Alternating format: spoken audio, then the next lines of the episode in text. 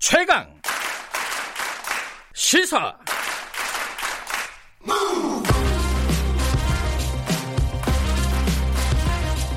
지금 여러분께서는 김경래 기자의 최강 시사를 듣고 계십니다.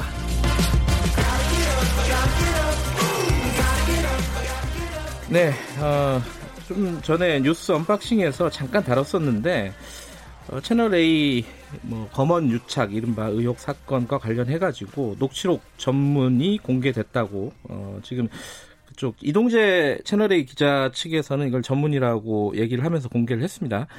여기에 대한 해석도 좀 여러 가지가 좀 있습니다. 뭐 당시에 무슨 일이 있었는지 이게 실체적인 진실을 밝히는 중요한 부분이냐 그리고 추가적인 게 뭔가 다른 게 있느냐 뭐 이런 부분도 궁금하고요.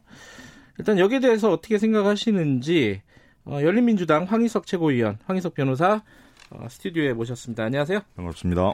저희가 어, 이동재 기자 측하고 한동훈 검사 측에도 인터뷰를 같이 요청을 했어요. 했는데 일단 이동재 기자 측은 어, 주진우 변호사죠. 어, 인터뷰는 거절을 했고 한동훈 검사 측은 어, 답이 없습니다 아직. 어, 오늘 황희석 변호사 인터뷰를 들, 듣고 나면은 아마 하고 싶은 마음이 생길 수도 있을 것 같아요. 네. 어쨌든 오늘은 일단은 황희석 어, 네. 어, 변호사는 이제 검찰 개혁이라든가 어, 지금 벌어지고 있는 검언 유착에 대해서 굉장히 비판적인 시각을 갖고 계신 분이고 네. 그럼 뭐, 뭐, 많은 분들이 알고 계신데 그거를 좀 감안해서 제가 좀 반대 측에서 좀 네. 질문을 드려야 될 것 같고요. 네. 일단 녹취록을 전문을 공개했다. 근데 이제 전문은 아닐 거다라고 또 일부 누락된 부분이 있다고 수사팀에서는 얘기했단 말이에요. 요거는 네. 어떻게 보십니까? 요 사실관계는? 제가 봐도 그 수사진에서는 이제 그 녹취록을 대외적으로 공개를 할 수가 없잖아요. 이 네. 수사 자료이기 때문에 그럼요. 그러니까 예. 이게 전문이다 아니다에 대해서 비교할 수 있는 그런 비교 어, 자료를 제시할 수 없는 상태니까 네. 뭐라고 할 수는 없습니다만 어제 전문이라고 이렇게 공개를 한 이동재 네. 기자 쪽에서 어 제가 읽어보아도 이게 중간 중간에 맥이 끊겨요. 대화의 네, 맥이 끊긴다. 네, 맥이 끊기고 뭐 물론 중간에 자기들도 이 사안과 관련이 없는 것은 또 삭제했다라는 표시를 하고 있습니다만 음. 그와 관계 없는 부분도 이제 좀 맥이 끊기고 네. 두 번째는 그 일부 공개를 했던 그 대화 녹취록이 있었죠. 그 전에 예. 예, 버전이 좀 그렇죠. 다르죠. 예. 그 일부 어 일부라고 했던 부분에서 있는데 예. 이번에는 없는. 없는. 아 그런 부분이 있었나요? 네. 아 저는 못 봤네요. 그거를 누가 아. 귀같이 찾아냈더라고요. 아하. 그러니까 그런 거를 봤을 때 계속 뭔가 좀 발췌를 해서 제출을 하고 있다라는 생각을 버릴 수가 없죠. 음흠. 그러니까 이게 전문인지는 공식적으로 확인할 수가 아직은 없다. 근데 수사진에서는 어제 음. 이거는 어 소위 좀 토막을 냈고 빼먹었다라고 네. 얘기를 했죠. 일단 뭐 그걸 전제로 해서 네. 어, 말씀을 드리면은 근데 어찌됐든 이번 녹취록이 어, 신라젠과 유시민 어, 이사장의 이름이 직접 등장하는 녹취잖아요. 그렇습니다. 그래서 굉장히 중요한 녹취라고 다들 생각을 했었는데 이번 녹취록을 보시면은 네. 이 공모했다. 그러니까 네. 뭐 유시민 전 장관을 타겟으로 해서 어, 이철 쪽을 어, 협박을 해가지고 음. 이렇게 뭔가 정보를 얻어내려고 한 그 강요 미수잖아요 지금 네, 혐의가 네, 네. 그거를 검사장과 기자가 공모했다 이렇게 볼 수 있는 건가요? 근데 이제 고분의 해석의 여지가 좀 뭐 있을 수 있겠습니다. 예를 들어서 네. 이동재나 한동훈 검사 쪽에서는 네. 이게 무슨 공모냐라고 얘기를 할 수 있는데 네. 그럼에도 불구하고 두 사람 사이에서 이동재 기자가 뭘 하려고 하고 있다라는 것에 대한 인지는 분명히 하고 있다는 거죠. 네. 쉽게 말해서 이동재 기자가 뭐 부동산도 뒤지고 그다음에 이철 대표에게 편지를 보내고 만나고 해서 네. 뭔가를 털어보겠다. 네. 그리고 그 틀을 털어내는 것에 대해서 어 이렇게 뭐 진행을 하면 어떻겠냐라는 얘기를 하는 것 같아요. 네. 근데 그에 대해서 이동재 아, 저 한동훈 검사 쪽에서는 어 그거 해볼 만하다. 그리고 더 중요한 말을 했죠. 그렇게 하다가 하나 한건 걸리면 된다. 네. 근데 이건 뭐냐면 자기가 직접 수사할 수 없으니까 기자를 내세워서 음. 뒷조사를 하게 하고 거기서 뭔가 하나 걸리면 그걸 언론화 시키면 수사를 하겠다는 이 얘기거든요. 음. 이때까지 그 검사들이 해왔던 뭐 대표적인 어떤 특수수사의 방식이 그런 거였죠. 네. 본인들이 직접 뭔가를 하기는 어려우면은 항상 언론을 통해서 흘리고 언론에서 뭔가 문제를 불거지게 만든 다음에는 수사진을 네. 투입하는 네. 그런 방식의 초기 단계에 대한 어, 공감이 있지 않았는가라고 저는 해석을 할 수밖에 없다는 거죠. 음.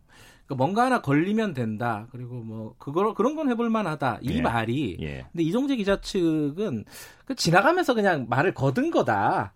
뭐, 요 정도로 해석할 수 있지 않느냐, 이렇게 반론을 하고 있어요. 근데 예. 검사가 만약에 그 기자 그런 식으로 해서 뒷조사를 틀어가지고 뭔가를 네. 만들어내겠다라는 기획을 하려고 한다는, 하는 것에 대해서 검사가 그렇게 얘기를 하면 안 되죠. 음. 검사는 그 사람, 뭐, 소위 조사를 받는 사람이든 어떤 의혹을 받는 사람이든 그에 대해서는 사실은 객관적이고 중립적인 입장을 지켜야 되는 거지 예. 본인이 나서서 그걸 하도록 한다는 약간의 뉘앙스를 풍기는 것 자체도 굉장히 부적절한 행위죠. 그때 당시에 한동훈 검사장 부산에 있었잖아요. 녹취를 할 때. 부산 고검이죠. 네, 부산 고검에 있었는데 네. 이 신라젠 사건하고 관련이 있었나요? 뭐 직접적인 관련성이 없죠. 그, 그러니까 그 부분이 저는 제일 이상한 제가 생각할 때 제일 이상한 부분은 뭐 내용을 떠나서 네. 관련 없는 사람한테 가서 왜 이걸 상의를 했을까? 네. 그건 어떻게 해석을 하십니까? 기본적으로 이제 부산 고검에 가기 전에 반부패 수사부장이니까 원래는 그랬죠. 그렇죠. 예. 그러니까 이제 특수 수사를 전체적으로 관장하던 사람이었고 네. 비록 부산 고검에 가 있었지만 네. 여전히 윤석열 검찰총장과의 특수한 관계이기 때문에 네. 어, 윤석열 총장을 통해서 신라젠 수사라든지 기타 여러 가지 뭐 특수수사에 관계된 여러 가지 지위를 또는 요청을 할 수 있을 거다라고 이동재 기자는 본 거고요. 으흠. 한동훈 어, 뭐 검사 역시도 그 상태에서 여전히 자기 영향력을 갖고 행사할 수 있는 위치였죠. 음. 그래서 뭐 그 일부 내용 중에 그런 얘기가 있었을 겁니다. 뭐 남부 지금 뭐 얘기도 하고 있고 네. 뭐 이런 얘기가 나오거든요. 네. 그 본인이 그에 대해서 영향력을 미칠 수 있다는 어, 표시를 한 거로 보여야 되고 봐야 네. 봐야 되고 두 번째는 그 제보자가 예전에 이제 그 이동재와 만, 만나지 않습니까? 예. 그 과정에서도 계속 어 한동훈 검사 얘기를 하면서 한동훈 검사한테 얘기를 하면 한동훈 검사가 대금 정보 범죄 정보 쪽에다 연결을 하고 음. 그 범, 대금 범죄 정보가 곧 다시 남부 지구로 연결될 거다라는 취지의 뉘앙 얘기를 계속 했다고 합니다. 네. 그것이 저희들이 좀 확보를 하고 있는 자료에 있죠. 예. 근데 이제 그거는 이제 한동훈 검사와의 직접 대화 녹취나 이런 건 아니고 이제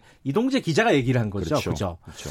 그러니까 그 부분이 지금 이제 수사팀에서 그렇게 얘기를 했잖아요. 이 녹취록 말고도 다른 것들이 많이 있다. 전 네. 전체적으로 종합적으로 판단을 해야 된다.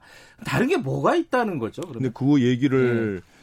어, 수사진에서는 공개할 수 없는 거고요. 네. 저희들이 고, 어, 제공한 자료에는 일부가 있죠. 음흠. 저희들이 이제 그 이동재 기자와 제보자 사이의 대화. 이건 이제 이 보도 초창기에 많이 나왔던 그렇습니다. 얘기죠. 그죠? 그다음에 네. 이동재 기자가 한동훈 검사와 통화했던 내용. 네. 그게 이제 파일로도 있고 녹취록도 있는 거죠. 음흠. 그러니까 그것이 에, 뭐 일부 네. 저는 확보를 하지 않았을까라고 저는 생각을 하고 있습니다.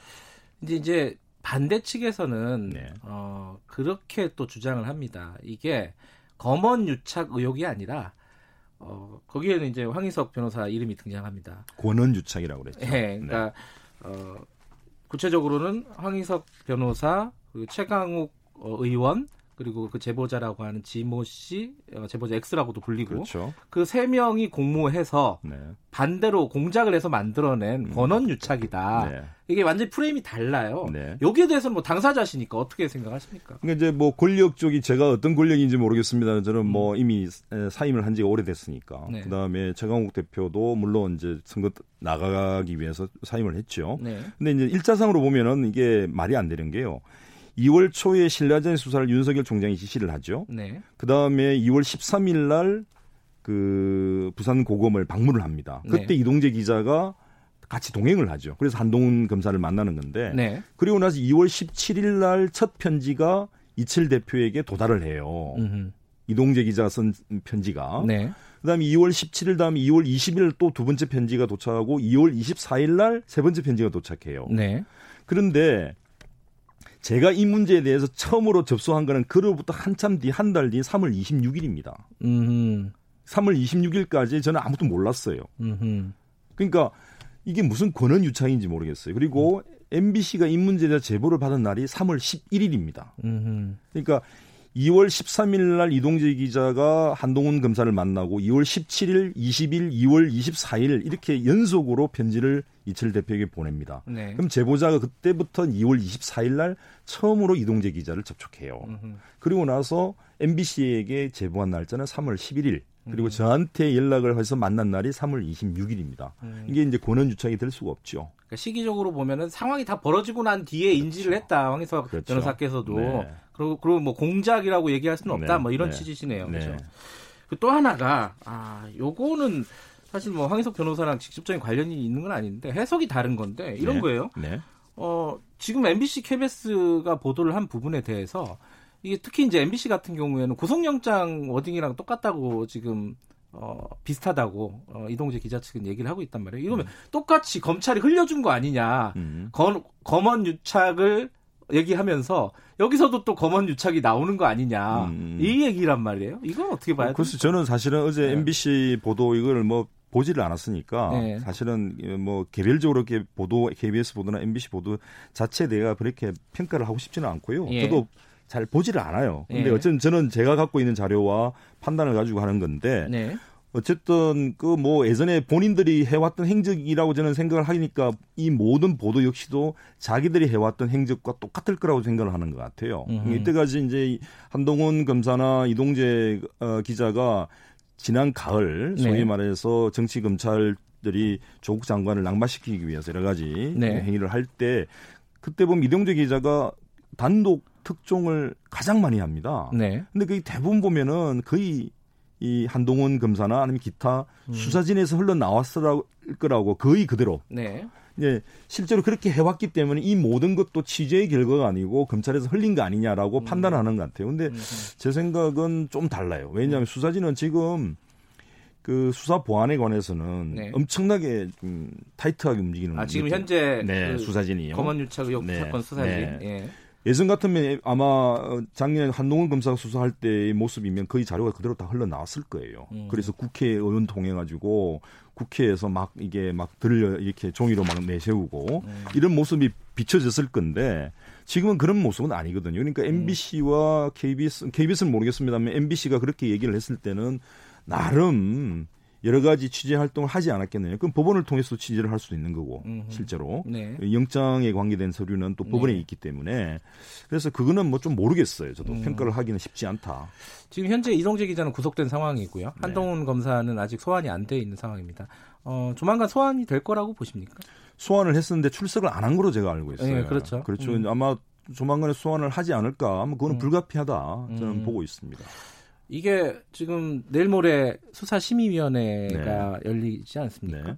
여기서는 어떤 결론이 내려질 걸로 보이시세요? 이건 참 예측하기는 어려운 부분인데. 근데 이제 일반 시민들이 이제 무작위로 추출돼서 예. 심의위원회를 구성하기 때문에 근데 뭐 검찰 쪽에서 갖고 있는 자료가 제시가 되면 네. 저는 뭐 수사와 기소는 불가피하다고 보지 않을까 싶습니다. 왜냐하면 이동재 기자가 구속될 정도의 사안이거든요. 음흠. 거기에는 나름대로의 증거가 제출되었다라고 볼 수밖에 없는 상황이죠. 음. 그 영장을 담당했던 판사께서도 좀 구체적인 판단을 좀 하지 않았습니까? 예. 예. 근데 그 영장이 발부되면서 판사가 이 얘기를 했어요. 언론과 검찰의 신뢰 회복을 위해서 어, 그 구속 수사가 불가피하다. 네. 굉장히 이례적이잖아요. 그렇죠. 판, 사 이렇게 밝히 네. 이건 어떤 의미라고 보십니까? 이게 이제 예, 강요 미수라고 하면 일반적으로는 상당히 낮다라고 보통 평가를 할 수도 있어요. 구속 사안이냐 뭐 이렇게 음, 네, 뭐 5년 이하의 징역인지 막, 막 그럴 음. 것 같은데요. 근데 이제 그럼에도 불구하고 이, 이게 일종의 우리나라 검찰이 어마어마한 권력을 갖고 있지 않습니까? 네. 또 언론도 사람을 어떻게 하면 팬으로서 네. 어, 뭐 자지우지할 수 있는 네. 그런 큰 권력이기 때문에 이 두 권력의 대표적인 사람이 일종 유착 관계를 갖고 네. 뭔가의 의도적인 조작 작품을 만들려고 했다라는 자체가 굉장히 큰 민주주의에 대한 도전이죠. 네. 그러니까 또 더군다나 증거를 인멸할 수 있는 여지가 많기 때문에 이 문제에 대해서 좀 엄격하게 그러니까 다루어야 된다라고 판사는 보지 않았나 싶습니다. 지금 추미애 장관하고 어, 윤석열 총장하고의 갈등 관계가 지금은 약간 소강 상태예요. 그렇긴 네. 하지만은 네. 야당에서는 어제 뭐 조영 대표 원내 대표 연설도 마찬가지인데 윤석열 총장 찍어내기를 하고 있다라고 얘기하고 있고 한쪽에서는 윤석열 총장 나가야 되는 거 아니냐 이쯤 되면은 여당에서는 그런 얘기하는 분들도 있잖아요. 어떻게 보세요, 황희석 변호사께서는? 저는 뭐 어, 사임을 해야 된다 말아야 된다 뭐 네. 이런 얘기는 좀 옳지 않다고 보고요. 네. 어, 그거는 뭐 본인의 판단이고. 네. 근데 이제 윤석열 총장이 정무직 공무원입니다. 네. 임명직이죠. 예. 선출직이 아니고. 그러면은 그에 대한 어, 뭐랄까 일종의 정부적 판단을 해야 되거든요. 네. 뭐 그런 부분에 대해서는 좀 아쉬운 점이 있죠. 음흠. 무슨 뜻인지 잘 모르겠군요. 예. 무슨 뜻인지 청취자분들은 알았으리라고 생각합니다. 자, 오늘 말씀 여기까지 듣죠. 고맙습니다. 고맙습니다. 열린민주당 황희석 최고위원이었고요. 1부는 여기까지 하죠. 어, 2부에서는요, 주한미군 감축 문제, 어, 최근에 좀 시끄러운데, 요 얘기 실제로 어떻게 진행이 되고 있는지 송영길 의원 연결합니다. 잠시 후에 8시에 뵙겠습니다.